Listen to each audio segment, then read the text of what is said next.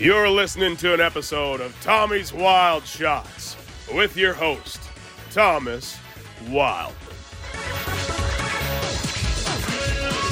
Well, hello there, everyone. Welcome to Tommy's Wild Shots, where the takes are almost as wild as trade deadline has been so far, and my god, it's not even Friday. I'm your host, Thomas Wildman, and for today's episode, I interviewed Brian Sutter. We had a very long conversation about his career, um, both as a player and as a coach, and also talked a little bit about current hockey events, and so it was a great interview. So we will take you to that one right now.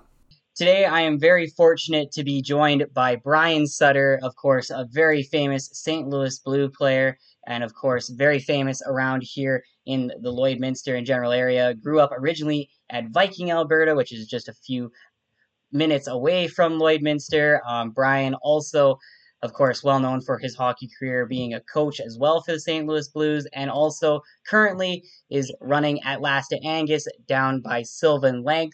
They had their 17th annual bull sale and female sale this past December. And so thank you so much, Brian, for uh, coming on the show today. It's good to be with you.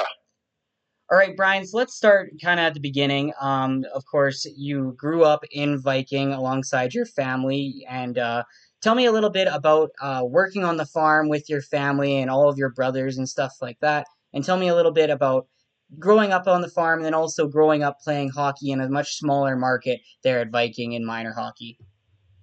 Right. Well, I was I was raised. I was one of seven boys raised in a farm north of Viking, and and uh, uh, my dad always told me I'll never forget uh, when I, I was I don't know seventeen or eighteen, and I remember Dad saying to me, he says, "You never forget something. You're born a farmer and you're always going to be a farmer. And uh, anybody, uh, all the best hockey players only have to work 18 or 20 minutes a night. And he, I didn't know where the heck that was coming from, but uh, uh, I always thought I was a farmer, and I've never, never really, my heart has never really ever left the farm. And we did play 12 years in St. Louis and then coached another six, but there was lots of falls. You got off the tractor, the swather, the combine, and, and drove 20 straight, 28 hours straight to get to training camp in St. Louis. And, and uh, anyhow, so it was, I was a farmer at heart, and I always have been. I've never left the farm. And when the season was over with, we didn't go on holidays like a lot of other people did. You, you came back and, and you, you farmed. And uh, that's, we've been in the purebred business since uh, late seventies, and uh, uh, it's it's something I'm really proud of, and and still work 26 hours a day at it. And Dad always used to say, "It's it's not work if it has to get done, just do it." And anyhow, so that's what we did. But I always considered it special to be a farmer, and I was one of the only guys all the years I played in the NHL to have another job. So anyhow, if you, if you call farming a job, but uh, so more a livelihood than anything. But uh, I always consider myself special. And then, of course, you would have spent lots of time on the farm. But tell me a little bit, just kind of playing junior hockey um, with in Viking, and then um, trying to tell me a little bit about you know balancing that alongside working on the farm with your parents, because that's something else that lots of lots of players these days, younger players, probably don't do as much.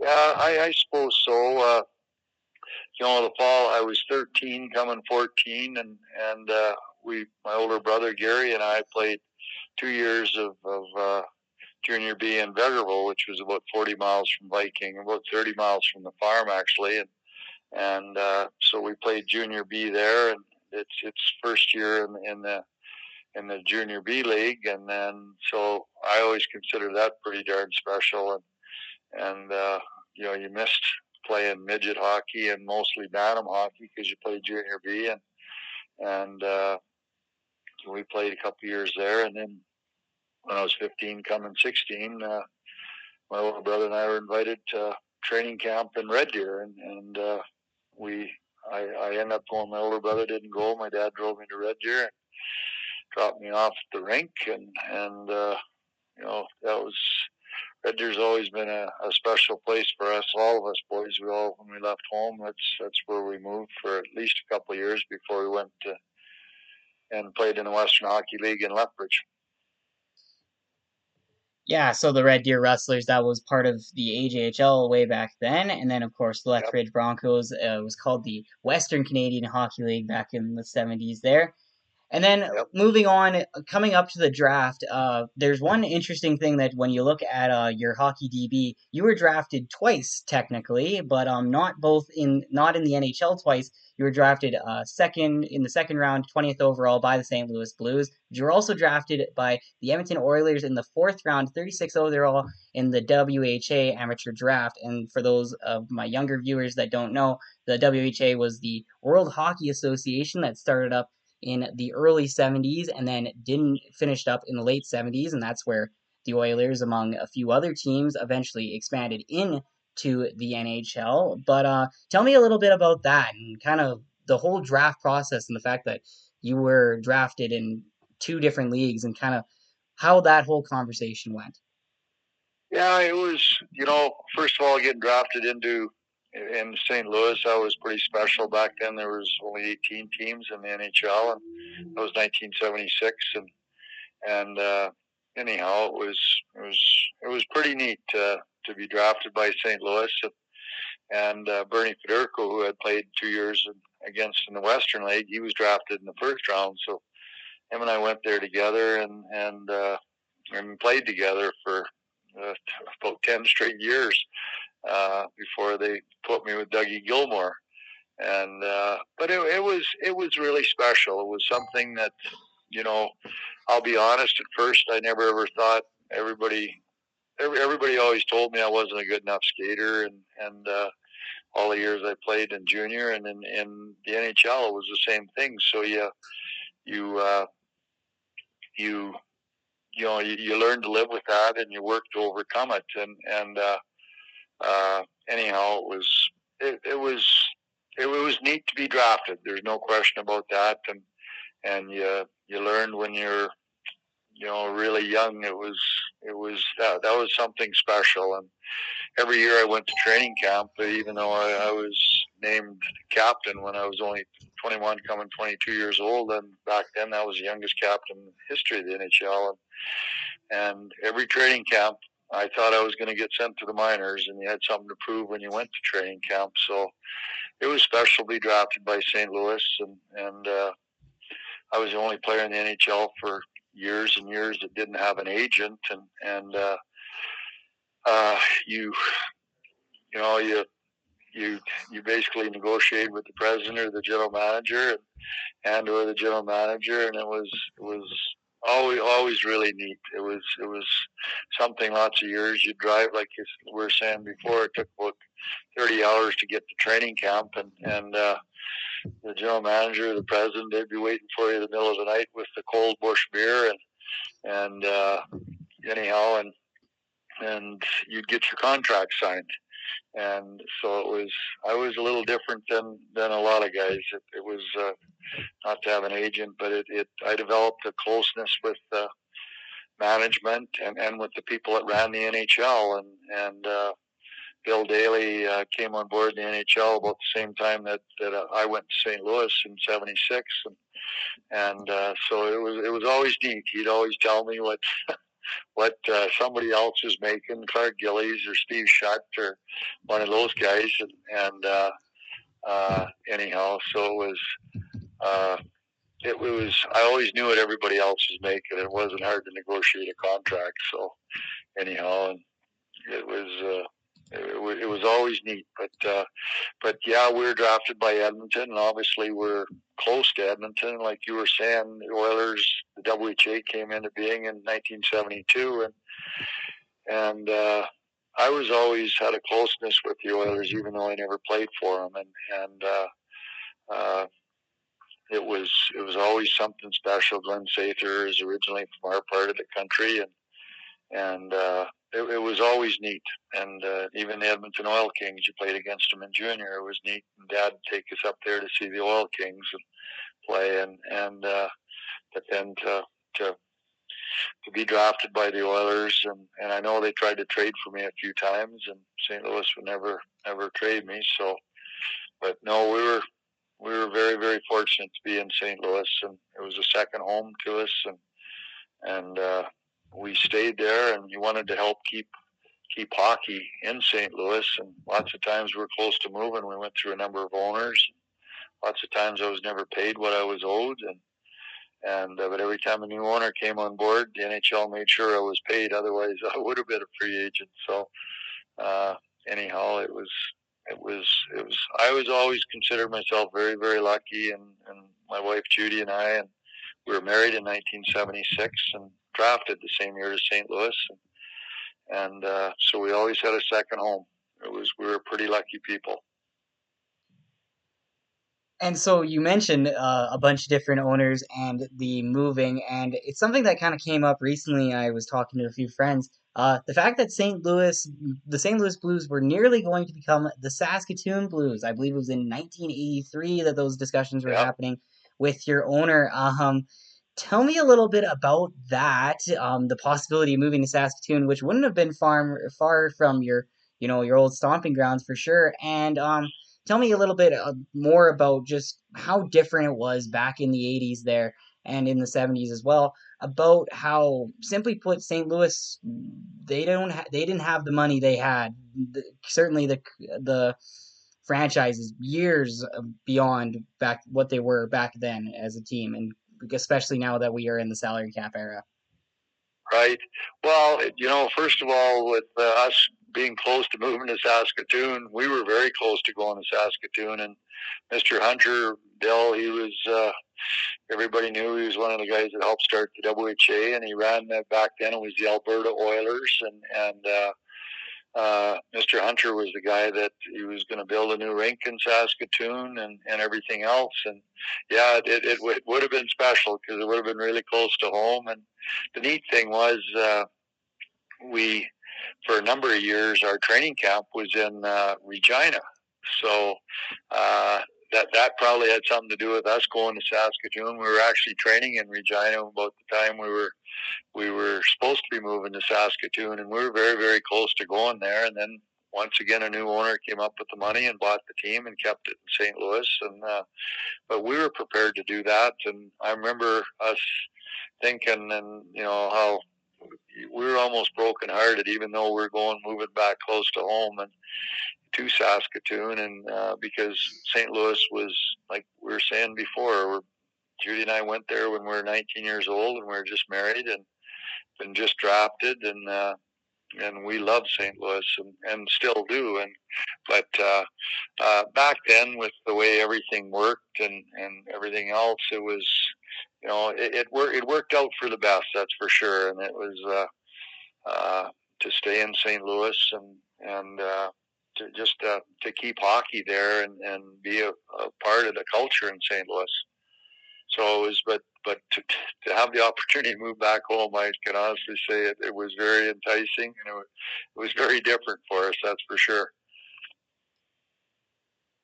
And then you were mentioning kind of you guys knew how much you were each making, and like that's how you guys negotiated contracts. And of course, in the NHL today, people know what everybody's making because you can find it extremely easily. But just without, and because the St. Louis Blues going through owners and having to sell teams all the time, there wasn't a lot of money. You guys weren't getting the big blue chip uh, free agents and making, you were often trading to get money and stuff like that. Of course, that's why Wayne Gretzky had to get traded. Um, tell me a little bit about that and how it's a little bit different. Of course, you coach just you you were out of coaching in the NHL just before the salary cap era began, but tell me a little bit about just how that feeling was, and especially compared to nowadays. Well, it, it certainly is different, and and uh, like back when I, I played in St. Louis, there there was only three players that were in one place as long as, as I was, and that was Larry Robinson in, in Montreal and Dave Taylor in L.A. and and uh, anyhow to spend that much time in one place and be a, a part of an important what we thought an important culture and St. Louis is a great sports town with the, the baseball Cardinals the football Cardinals were back then and back there then too but uh, no it, it, it was it was interesting to say the least and uh, you know Alan Eagleson ran the Players Association and there was always things going on that well everybody you know there's we always our payroll structure was always way less than everybody else in the NHL, and and uh, you know it was it, it was really interesting. And it's funny, I they asked me to coach when I was 31 years old, and everybody always says it was because of injuries. It had nothing to do with injuries. They asked me to coach. They just signed me to a new four-year contract as a player, and uh, and the second year they they called and and uh, told me they wanted me to think about something important in the next step of my career, and that was was to coach and and to help keep to build what we've done over all the years in St. Louis, and and uh, and we did, and, and it, it was very very special, and and uh, uh, but I was a lucky person because all the people that ran the teams in St. Louis were always Montreal Canadiens were kind of the role model, just not just for sports and like football and, and baseball. It was for hockey and business. And the people that ran the Canadiens were role models for, for our society. And, and uh, besides Al Arbour and Glenn Hall, who was like a dad to me, and, and Mr. Arbour was like a, a big brother and a dad, uh, everybody basically, everybody that ran in, in the management end of it and the players, they all originated in Montreal. And uh, so we had really high standards when I look back at it as, as far as the, the morals and values and on winning. And uh, uh, we're a team that I never played on a Stanley Cup champion in St. Louis, but the only teams that won more games than us in the 12 years I played were the Stanley Cup winners. And uh, that was like the Oilers and the Islanders and, and teams like that. So uh, St. Louis is a really winning culture, and it's a it's a it's a great place to live. And but we were treated pretty darn good. And you were asked how it was without an agent and everything. It was when I look back, it's kind of interesting because everybody asked how you negotiated, and uh, and I'll never forget the first time I negotiated my contract. Emile Francis was the president and general manager, and he just came from running New York Rangers for a couple decades, and and uh, I'll never forget him waiting for me the middle of the night at the arena in St. Louis, and training camp was starting the next morning, and I got there about two in the morning, and and uh, I went right to the rink, and he was waiting for me, and had a cold beer for me. I'll never forget that. And we talked, and and I wasn't concerned one bit about not having a contract and going to training camp, and and uh, anyhow, but I'll never forget Mr. Francis says, well, how are we going to do this? And then he suggested uh, he wrote down a number on a piece of paper and uh, what he thought I should be paid. And, uh, and then uh, I wrote down on a piece of paper. And I said, well, who's going to pick the other piece up first? and I, will never forget it because Mr. Francis did it. And, and uh, he picked it up. And, and uh, I went from making uh, 25,000. I led the league in goals that year. It was the third year in the league, and I had 41 goals, and uh, led the league in goals. And, and uh, I thought if we made 75,000, I'd be in heaven. And Mr. Francis had on a piece of paper 125,000 for four years, and you decide the bonuses. so I thought that you know you went from making twenty-five thousand dollars to, to something like that. And I thought that was pretty darn special. And uh, anyhow, it wasn't hard to negotiate. And like we're saying before, Bill Daly had just taken over in the NHL, and and all the presidents treated me really close, and, including Mr. Bettman. I was lucky. I was I had three presidents, and they all treated me darn good. And they always told me what guys should be making, and and uh, it, it was one phone call is all it was. I was I was pretty lucky like that, I guess. Yeah, and so we'll talk about the playing career. Yeah, 41 goals in that 78 79 year. And of course, um, we'll talk about you mentioned the Islanders and the Oilers. That was you pretty much, unfortunately, kind of were playing in a year where teams some teams were just really really darn good because of course you would have played for all four of the Islanders Stanley Cup years there except you were playing for the Kansas City Blues in the 1976-77 season for a little bit there. Um, tell me about kind of, and of course, you guys made the playoffs lots of times and had some really good runs here and there. Tell me a little bit about that kind of going up against some of those those big stars, and especially, um, it's a little different these days, but um, they say lots of guys, the old guys say you, um, what happened on the ice stayed on the ice, and then you guys were f- friends off the ice and had beers and all that stuff. And uh, just kind of tell me a little bit about that.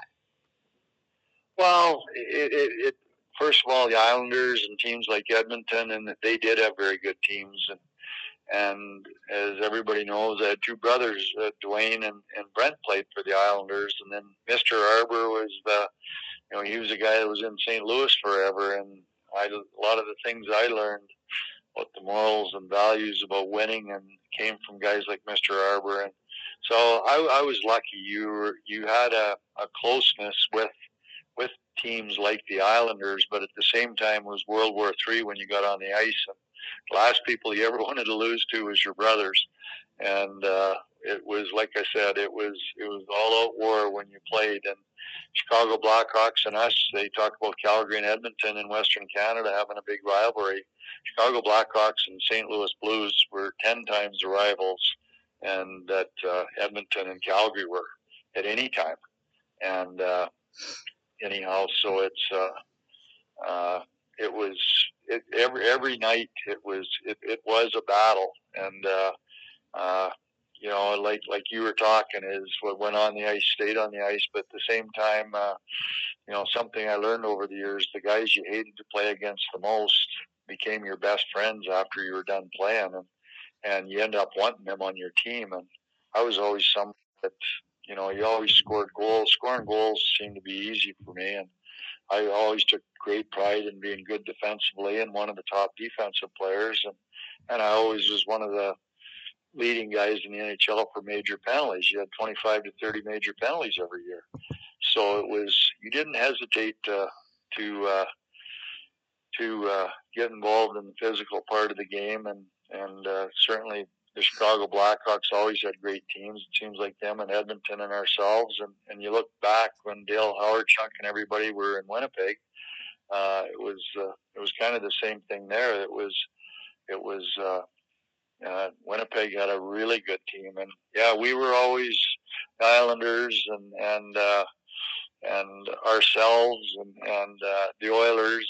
It was it was there was half a dozen teams that were uh, you know, they were they were built to win, and and uh, yet on paper they always seemed to have better teams than us. And I was nowhere near in the class at, like Wayne Gretzky and and uh, Glenn Anderson and Jari Kurri and Ness and everybody in Edmonton were. But when you played them, you had to be as good as those guys, otherwise you weren't going to win.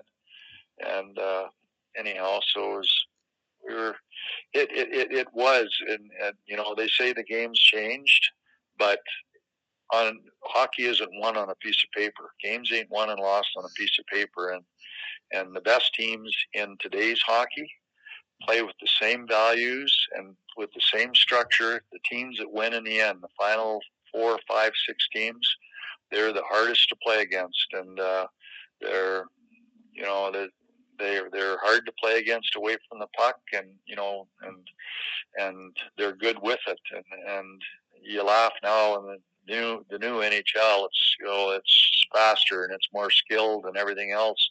But there's less offense now. If it wasn't for Connor McDavid, there's less offense now than there ever has been.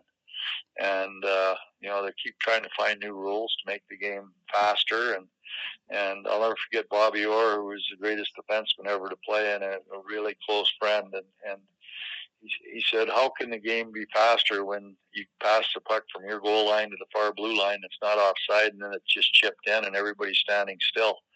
And uh, anyhow, it's, it's it's kind of interesting the evolution of the game and how people have played. And but one thing has never changed: what people buy tickets for. There's two things they go and watch hockey games for. One is offense, and one is physical play and that's the same now as it was in the 50s or when I turned pro in the mid 70s or or whatever. So anyhow, we're that's how the game is, and it's never going to change.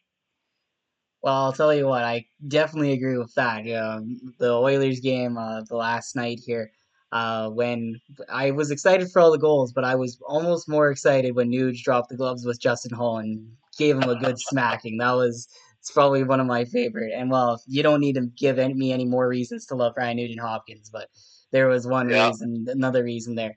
Um, so you mentioned the major penalties, uh, and of course it's just a different game these days, especially with a lot of the guys aren't as tough that that way, and just it's not as the tougher guys that will drop the gloves.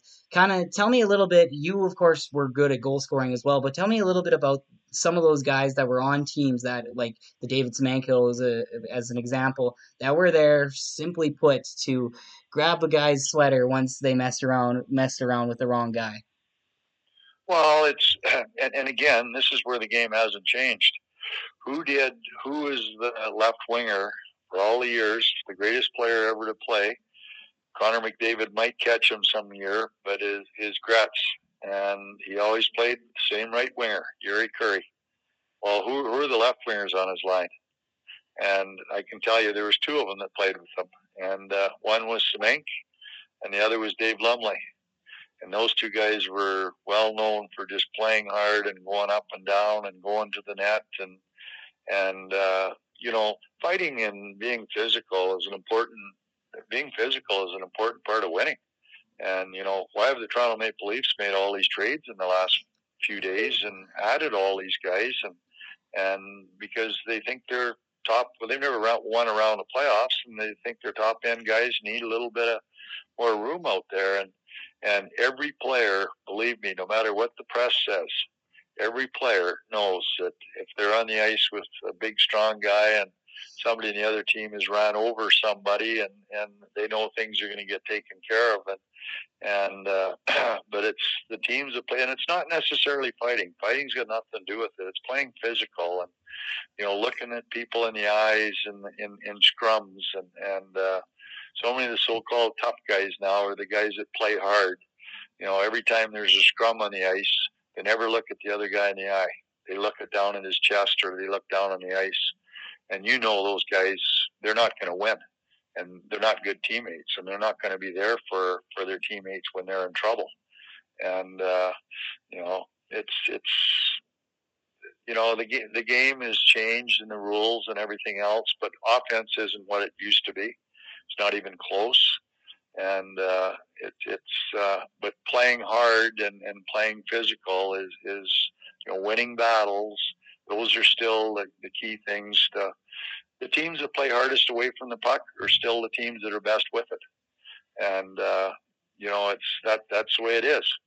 So it's uh, that that part of the game has never changed and, and never will. So anyhow it's it's it's kind kind of interesting really how the evolution of the game and everything else. And and uh, but but we were lucky in in Alberta to you know everybody asked who you cheered for all the time, and and uh, well, the teams you always wanted to win, except for when you played them, was uh, Calgary and Edmonton, and that's because you were from Alberta, and I was always proud to see what Alberta did, and and uh, you know it's it's uh, the teams here are special, and and we should consider ourselves special to be part of them and to live here.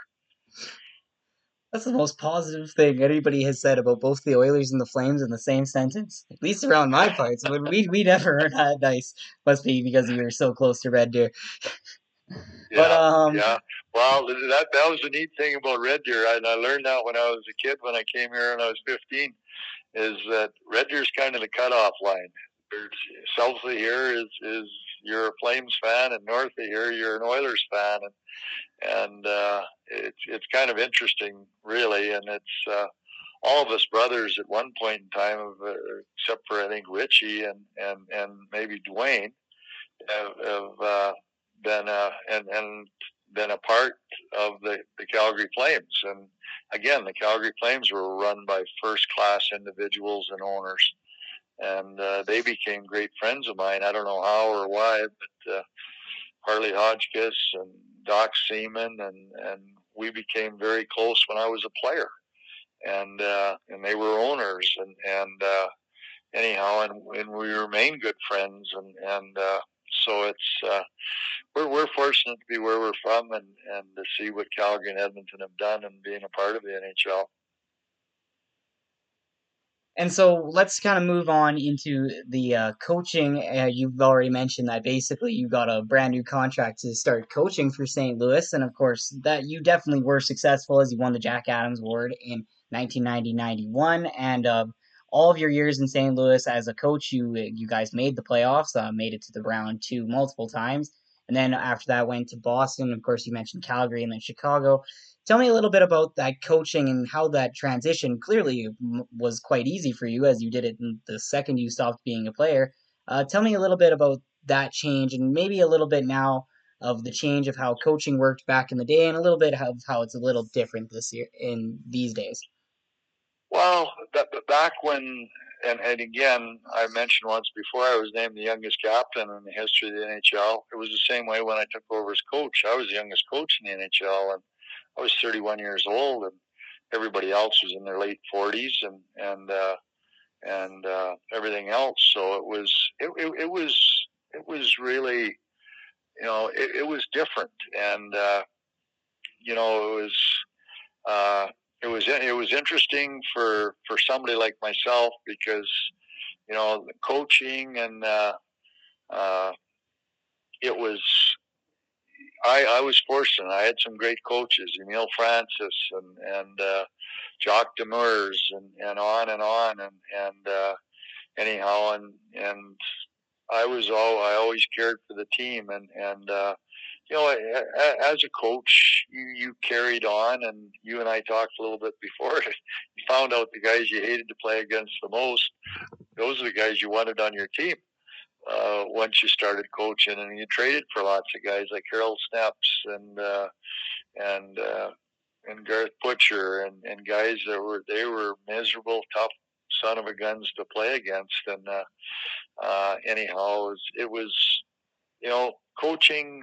I when I look back, I, I guess I pioneered or helped do some things that you know back back when I took over, something that was important to me was uh, you know, you know, I, I got involved in video a little bit more. And back then, the only guy that was in video was, well, they call him captain video, was Roger Neilson and in Toronto and those teams. And but you did little things, but you never forgot, and you never, as a coach, I never ever said anything to a player that I wouldn't first once said to myself. And everybody talks about Darryl and back when I coached and being old school guys well, if old school guys are people that look at people in the eye and be honest with them, uh, uh, and and tell them up front all the time, and and uh, what the truth is, and and you know you make people accountable. The most important words in life, like one of the most important words, is accountability,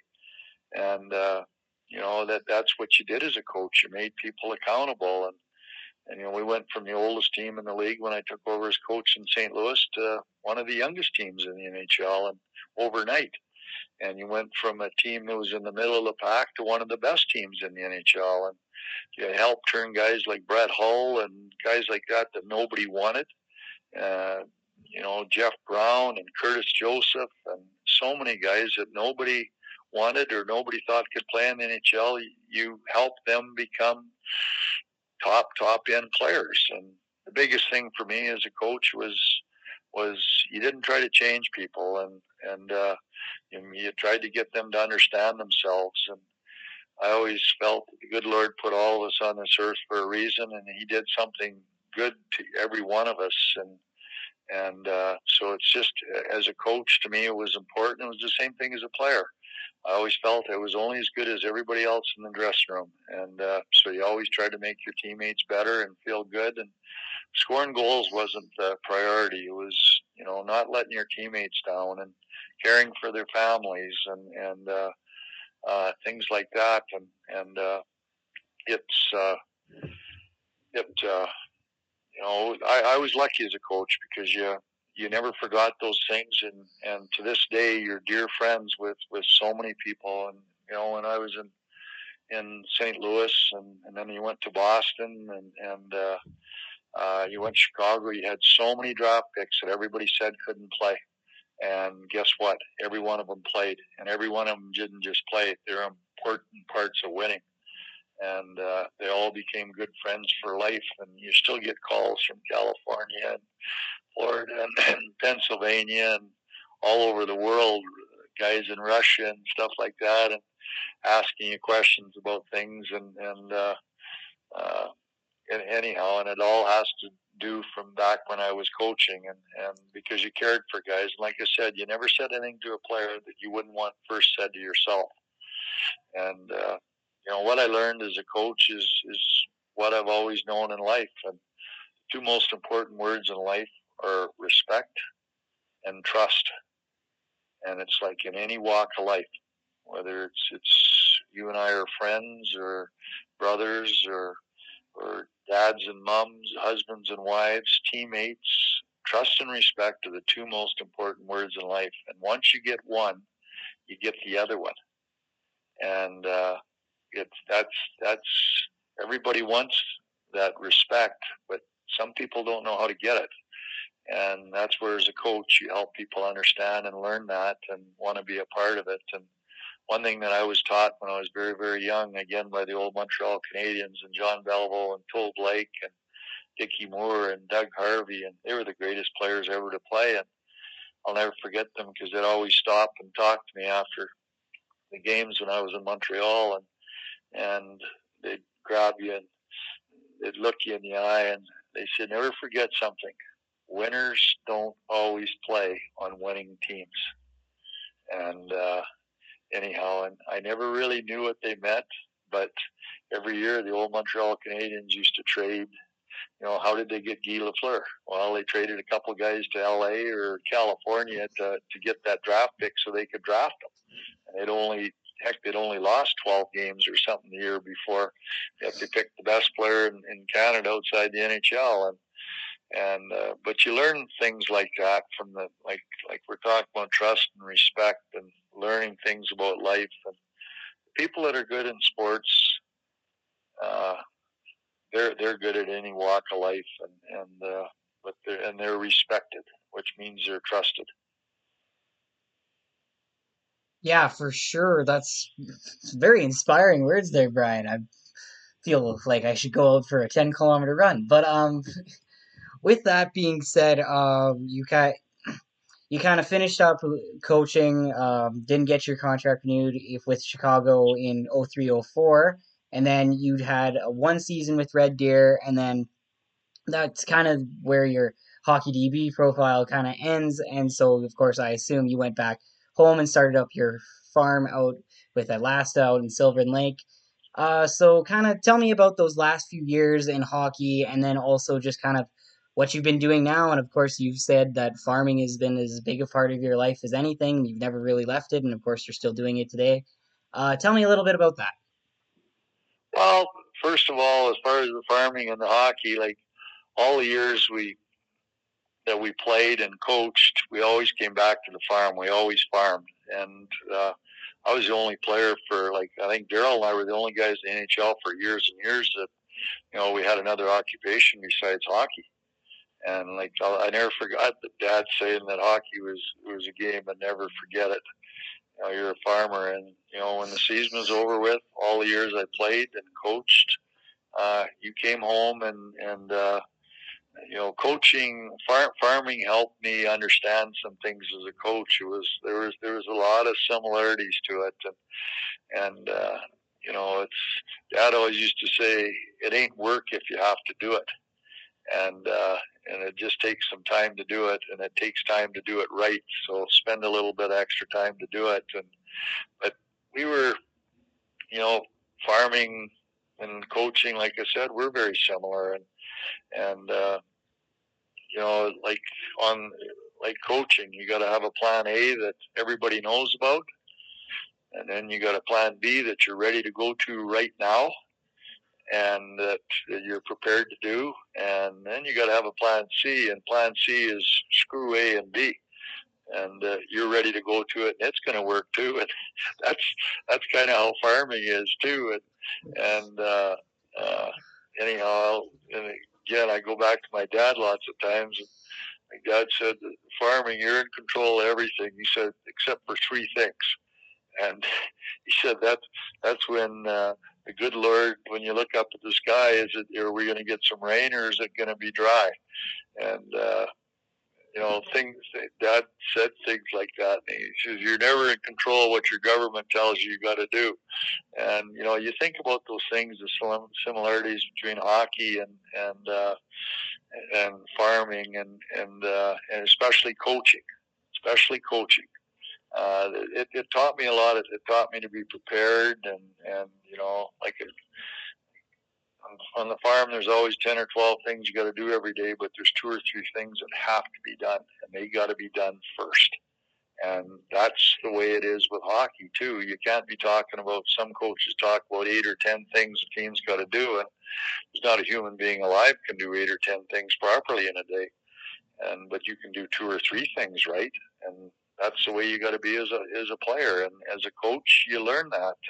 Every team that I was on, played their hearts out. We always had a young team, and uh, when we lost a game, the clock ran out. And I used to tell our players, the sun's going to come up tomorrow morning, and we're going to start over again. So let's make it miserable, even if we don't get what we want on that night. And every team that I was on was like that. You played your hearts out, and and uh, the majority of the players, or a lot of the players that that I coached and and played, whether it be in Boston or or Calgary or or or Chicago or St. Louis, after we were done playing together, some of them never played in the NHL again, and they were darn good players in the NHL, and we were good teams when we were together. So it's uh, you know you, you you try to make people better, and that that makes better players. And in hockey, you got to win off the ice before you win on the ice. Any sport you do. So anyhow, it, it, it's kind of neat like that. And like I said, we were talking, we were talking about farming and the similarities to farming and hockey. There's a lot of them. And uh, one thing you make sure you do is you don't do anything half-hearted or half-assed, and, and uh, you give everything you got all the time, and and uh, and uh, you keep going. And like I was saying before, if you don't get what you want, and at the end of, of every day, the sun's going to come up tomorrow morning, and you can start over and don't dwell on the negative. And that's the way I always was, and I still am that way. And I expect that out of my horses and all the cattle we got, and and and then my dog. so anyhow, it's uh, you're only as good as the people you're around, and and uh, uh, you want them to expect something from you, and I expect something from them. Yeah, well, I'll add my own little anecdote there. Um, me and dad always say this um, if you ever do do something half-assed on the farm though it will instantly bite you in the ass later down the road. So that's the other thing that you yeah well, that, that's you're saying basically the same thing that, that i still believe in and and uh, you know that's that's the way it is. So anyhow that's uh, that's the way it is and and uh, that's the way life is, you got to live by that. And so, Daryl, just another quick. We'll kind of go to the modern day NHL, and I don't know if you've been super paying attention to the Oilers as much as I have, but um, Jesse Puljujarvi, of course, his saga is quite well known in Edmonton. Uh, was a high draft pick. Uh, went back to um, Europe to play for a bit. Has come back. Just never really got to the point the Oilers wanted with him and you said that you've you worked, and of course, one name that you mentioned was, of course, uh, Brett Hull, who was originally a Calgary Flame and then came to St. Louis um, early on in his career. Kind of tell me a little bit about that and what you would do with a player and what hopefully the Carolina Hurricanes, because you want the best, of course, for all the players and those young kids, especially since um, Puljujarvi seemed like a very nice guy from what I've been seeing. What would kind of you say to a player like that that just wasn't really getting where he wanted to be with where he wanted to be and of course the club not wiring being where they wanted him to be as well. Right. Right. Well there's first of all the thing that you know that I learned as a coach is like I touched on before is is you don't try to be somebody to make somebody because you want them to or what the press tells you they think they should become they are who they are. And, uh, you know, a guy like Brett Hull, he, you know, when he played Tier Two out in BC, he still holds records for how many goals he scored, and uh, you know, it was, it was, you know, people don't know this, but he only went and played one year in the NCAA, and uh, and then he, he he went on from there, and and you know, he was a guy like Curtis Joseph. You know, Curtis Joseph left the Toronto area, and where did where did he go to to get his life on course? He went to Notre Dame, Saskatchewan and uh, then he went and once again he was like Holly. He went and played a very short amount of time in the NCAA and then turned pro. And and uh, but it's it's just people about learning who they are and and and everything else. And the young man in Edmonton that was just traded, you know, hey, Edmonton thought he was going to become a big goal scorer and a power forward and, and everything else. Well, guess what? He didn't become those things.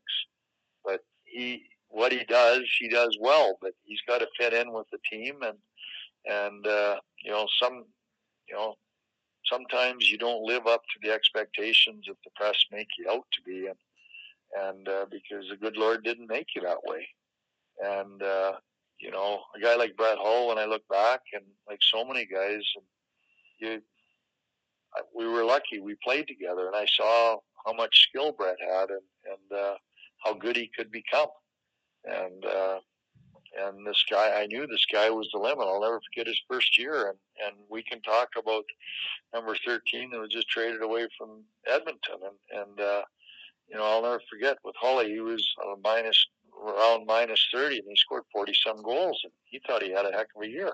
He was one of the top goal scorers in the league that year, and and I said, no, Brett, you got to be better, and you can be better, and and I meant that because I knew he could be and guess what? He did become better.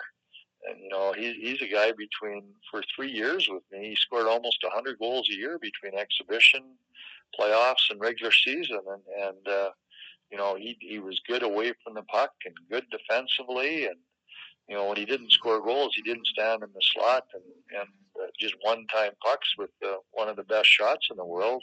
He didn't score, he went and stood in front of the net and let him hit around on his rear end or he deflected a puck in the net. He went to Plan B, and but he had this dumb farmer guy that kept reminding him what other ways to make himself good.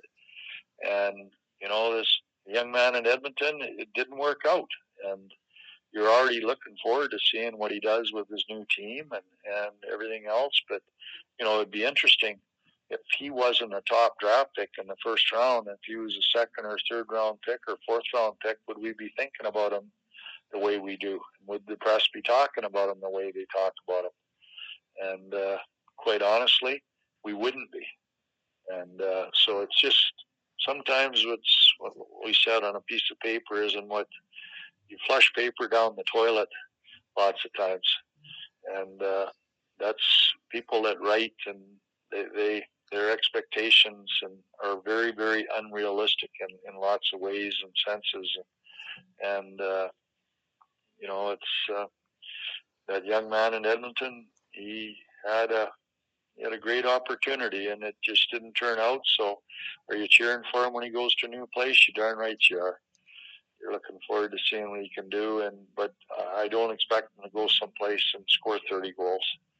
And but he's got a he's a big man. And he's he's got to be a hard guy to play against in, in different ways, and and he's got to learn that on a on a you know shift to shift basis, and uh, that's that's the way it is. And, and uh, anyhow, it didn't work out there, but you want them to to make sure it works out someplace else.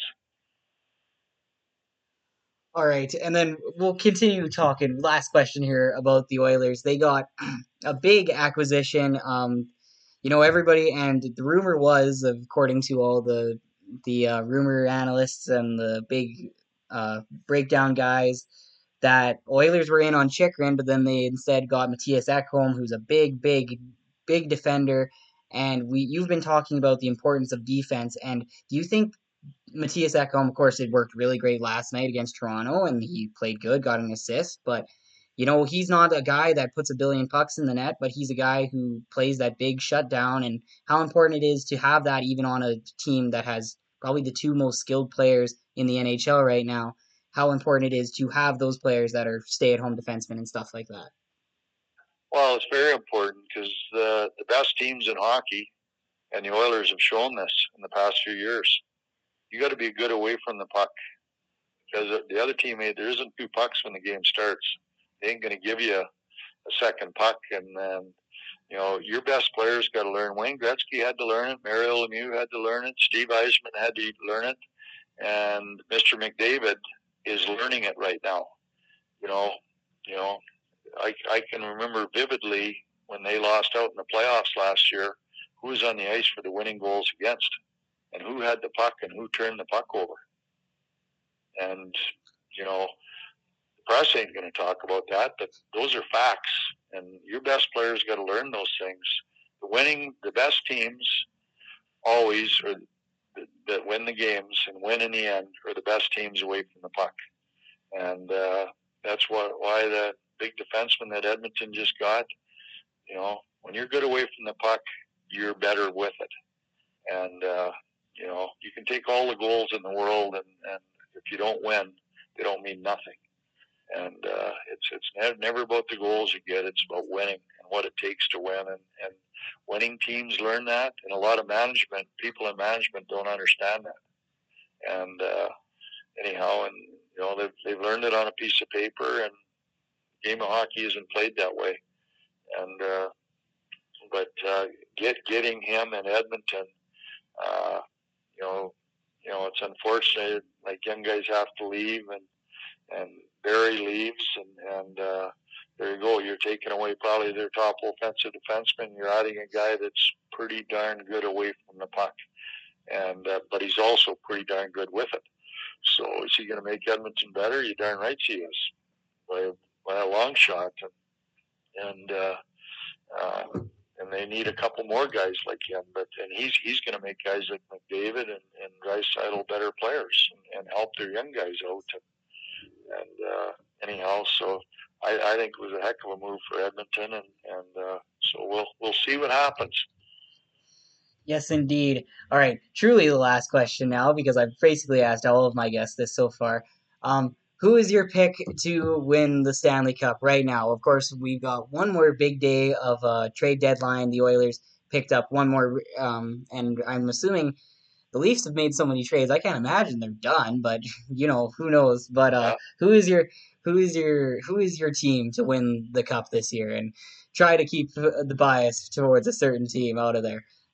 Yeah, yeah. Well, it's hard. You know, it, it's really neat. Uh, Boston comes out here, and Boston just in Edmonton and just in Calgary, and you see what they've done.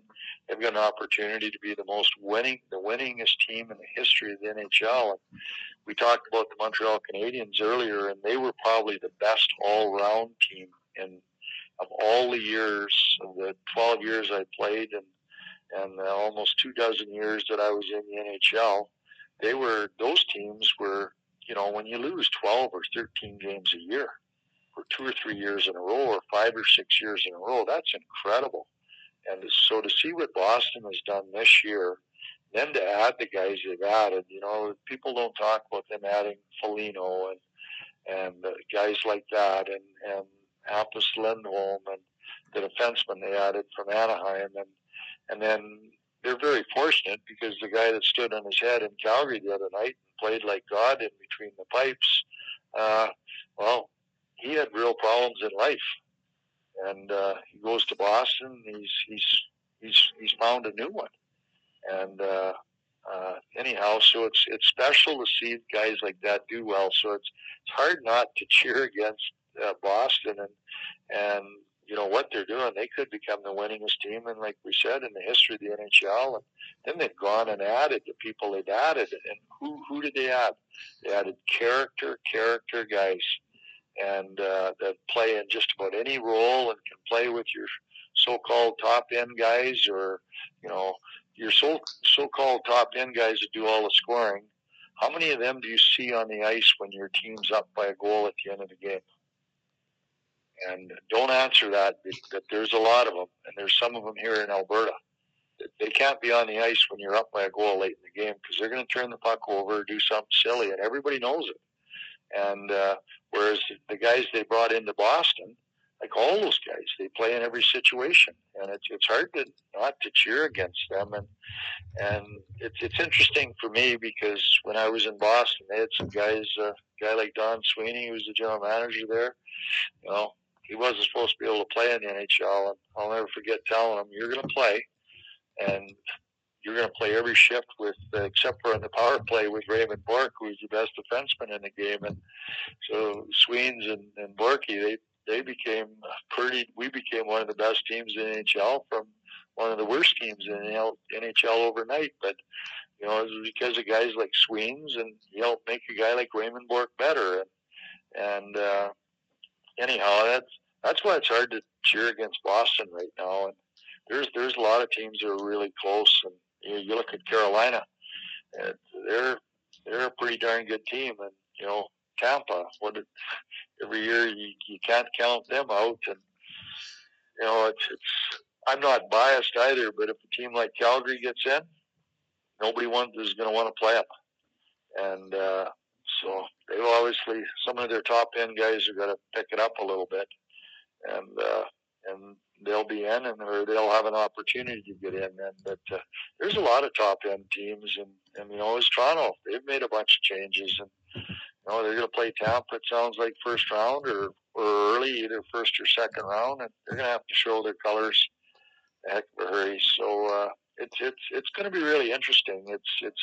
Uh, because of the salary cap and everybody having to live up to certain expectations as far as what their payroll structure is, it's made the league a lot closer than it, than it used to be. And uh, you know, one time payrolls were like we talked about in St. Louis. Ours was a, a quarter what everybody else in the NHL was. And heck, one year I coached in Calgary and we had a $12 million payroll. The next closest team to us was 39 million, and the average in the league was 49 million, and we were at 12 million. So it's it's uh, you know that makes a huge difference in today's NHL, and uh, so it, it makes it a lot more evener. And as as you and I and everybody know, there's always the salary cap problems that these guys are trading money away. And so, but I'm you know it's hard to bet against Boston. I guess going back to what you're saying, but I'm just explaining how it could happen or how it might not happen. Yeah, so Boston uh, adding uh, Dmitry Orlov, that was in mid February, and Gar- Garnet Hathaway. big big ads there. And then their most recent big ad, and this was a big deal, they added from Detroit was oh geez, I've forgotten his name now. I had Bertuzzi. it. Bertuzzi, yeah, Tyler Bertuzzi. And Yeah, so he, Yeah, he- that, when that was say, an awesome addition too. When- so yeah, anyhow, with the guys they got from Washington, so it's they've they've they've added some real important parts, and you know Taylor Hall's out for a while, so they've they've and, it, and it's interesting because what have we talked about? Lots character and playing hard away from the puck, and well, what are these what are the things we're talking about that makes these top teams winners? And and they're concerned about maybe taking or adding something to take the next step, and that's those guys, the Garnet Hathaways and and Orlov, who does everything from Boston and or from uh, Washington, and and uh, anyhow, and and uh, th- those guys are, you know, what what they've added to Boston is incredible. Well, and I'll, I'll, when you say taking being good away from the puck, there's probably Pastrnak is you know you know your pure skill guy, but Bergeron and Marchand are two players that definitely aren't only known for what they can do with the puck. They are also two players that are extremely smart away from the puck, and that's part of the reason Boston has always been a threat. As long as both of them have been on the team, Uh, they've been Yeah, in the mix. Maybe not always looking for a cup like they are this year, but they have always, always been in the mix. yeah, yeah. You you got her. You got her. That's exactly right, and that's that's 100 percent correct. And the game will never change.